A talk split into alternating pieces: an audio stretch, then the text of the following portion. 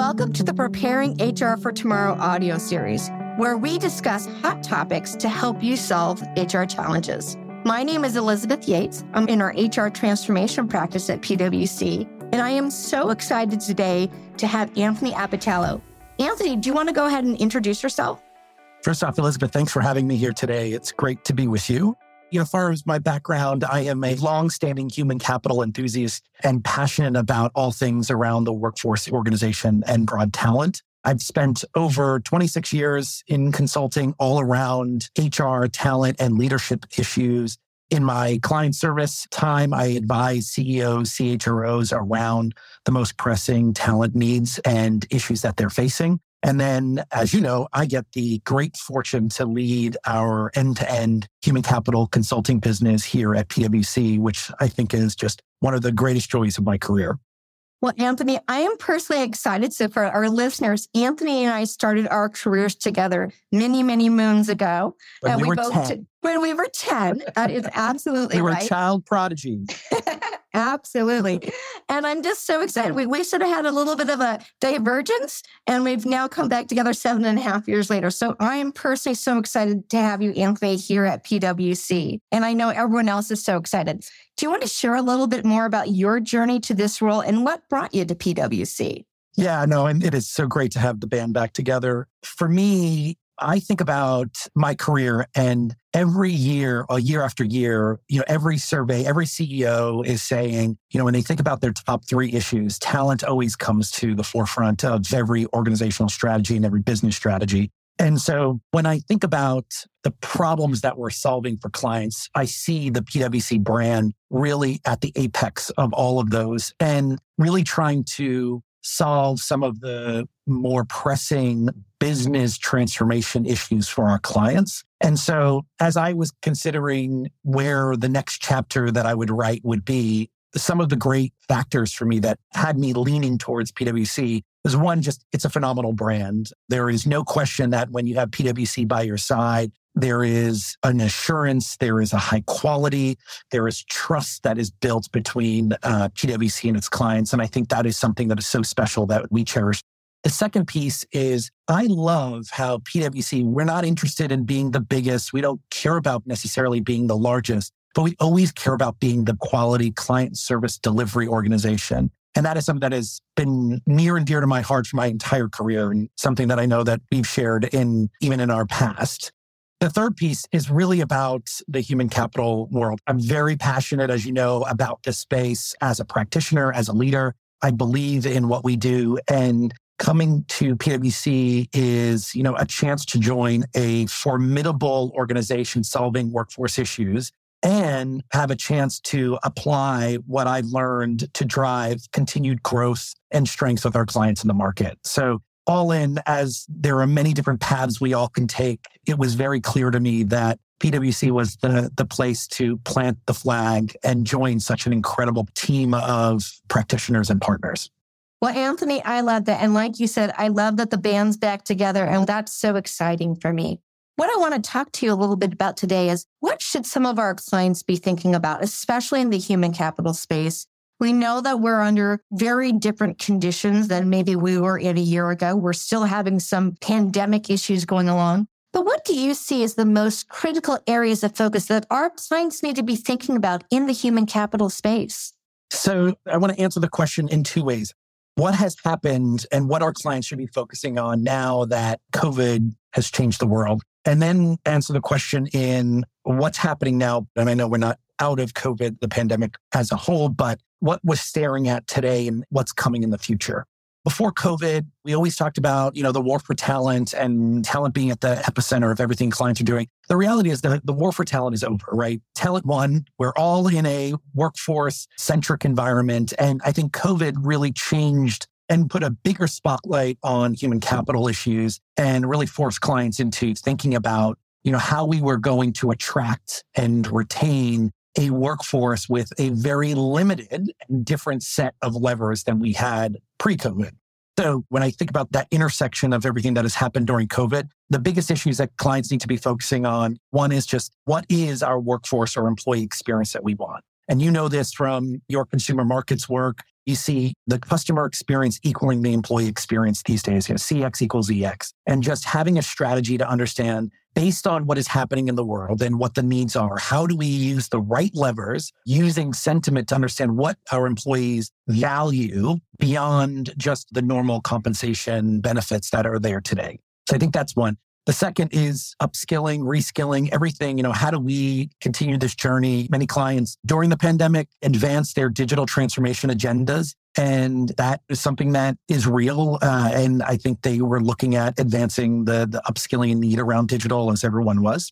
And a third, COVID related or not, is just the end to end rewards piece. And that's not just compensation, as I mentioned, but it's really looking at the holistic rewards for the workforce and also as an employer, right? Are they taking advantages of what the preferences are that are most important? But also, are they thinking about and addressing some of the employer tax positions and efficiencies that they can be gaining in this new world? So to pivot, I'd say if you asked me six months ago, you know, those were the ones that were there and they still remain important today. However, fast forward and roll the tape forward to, you know, we're staring at calendar year 2023 we have inflation, we have economic uncertainty, there is changes that are happening across multiple sectors in the equity markets right now. Our recent pulse survey said this. Most CHROs are thinking about, you know, what are they doing with the workforce and right sizing the workforce and thinking about headcount reductions. And so what I really want to make sure that our clients hear is that as you are considering workforce reductions, right sizing changes to the workforce landscape,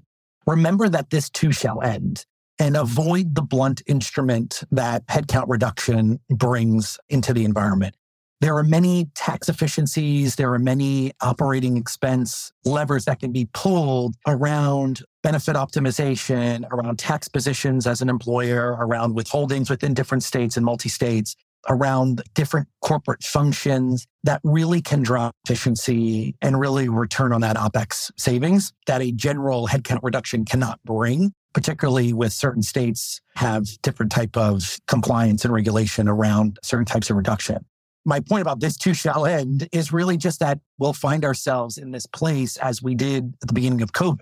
We were all kind of in this shock at the beginning of COVID, and many clients started to reduce headcount, thinking that we were going to see the markets crash for so long. And then what happened is it went the opposite way, and everybody was fighting for talent and hiring. And, and by the way, we still are in the US, right? So maybe the rubber band won't snap back as much as maybe it did before, but we certainly will be in this place where we will need to think about the future skills that we need and how we can enable and develop those skills in the future for the organization. So those are the two sort of economic environments that I would say are the most pressing issues for our clients today.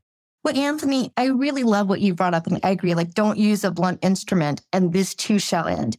Adam Gerstein and I had a wonderful conversation, really focusing on what the workforce wants and the employee experience. And I'd love to ask you what piece of advice you would give to workers right now as they navigate a more uncertain job market.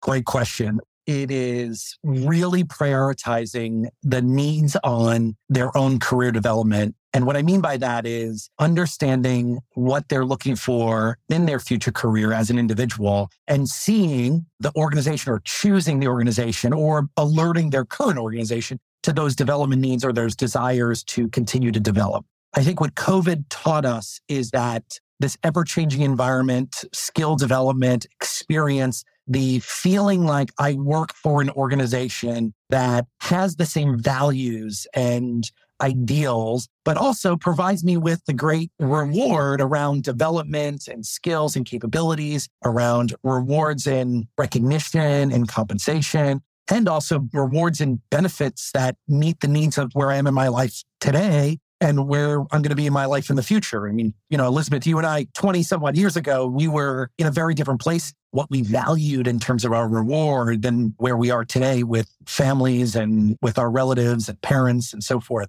those things are really brought to the forefront now because we have to be able as employers, our clients really need to be able to move and have that flexibility and agility to support the workforce through the various changes that they're going to have. And so as an individual, finding those organizations that have those ideals, but also that matches that to the development that you're looking for today and in the future. Because we may not want everybody to stay forever, but we do want them to stay longer in most cases. You know, Anthony, I love that too. I always think that, especially in an organization like PwC, where folks will leave, our people become our clients. And I think it's so important for us to be developing that really strong employee experience. I know we're really focusing on something called My Plus, where we're really trying to empower our employees to take control over their own careers. I'm wondering about some of your thoughts around what we're doing internally as well. To selfishly plug, we are leading the charge. There are not many organizations that are putting personalization and flexibility in the hands of their employees like PwC is. And I can say that as a practitioner in this space, as an academic in this space, it really is quite remarkable. The ability to match rewards, well being, the continued development, the focus around leadership, personalization and flexibility of my career path and taking choices at different stages. And I love that you hit on it, like, you know, always a PwC. That point is so real for many of us. We want you to stay longer, right? It may not be forever, but we want you to always take PwC with you. And so there is such a different set of decisions you make when you're creating a PwC for life. And that doesn't necessarily mean that they're always on the payroll or they're always a member of the partnership. And to do that effectively, you really want to create those opportunities for people to explore what it is they need to do and where their path may take them. That circuitous path may be outside of PwC, it may be back, it may be continuing in a different journey, but either way, we will be with them through their entire career. And whether they become a client or a partner or an external business partner, we will value that relationship today and in the future. I love it. I love it. Okay, Anthony, get ready. I'm going to put you a little bit on the hot seat. Love it. Okay, get ready. One year from today, what do you want to have accomplished for our human capital practice? Oh, gosh. you, can, you can have more than when I told you I'm putting you on the hot seat. Oh, okay. So I think we have an incredible business I really want to raise awareness and build awareness in the market around the incredible diverse capability in solving our clients' most pressing workforce issues. I want the world to know that. In many ways, we have been some of the best kept secrets. And now it's really our time to shine and really getting that recognition in the market and people understanding the great breadth that we can bring from modernizing HR and bringing HR beyond the digital capabilities to creating talent and upskilling to driving culture and behavioral change within leaders in the workforce and optimizing our position around rewards, benefits, retirement, and like I talked about before, that employment tax efficiency all of those places that we are so strong in that the market really understands and appreciates that. That is the overarching one that is really important for me in the next year. In addition to that, it is there is so much great muscle we have, and it's just continuing to strengthen that around your space and HR transformation, being and thinking about how we can help our clients advance that talent agenda and build the talent for the future as I mentioned, to not just use the blunt instrument, but working with us to develop and upskill talent and then really being there through the journey of their transformation. So it's never a transaction for us, but that our clients see it as we're invested. Well, Anthony, I love it. And I'm so excited about your vision and I definitely share it. I want to thank you today for joining me. Again, so excited to be able to introduce you to everybody that's our show for today. For more information, visit pwc.com where you can explore additional topics in the Preparing HR for Tomorrow series. Thanks for tuning in.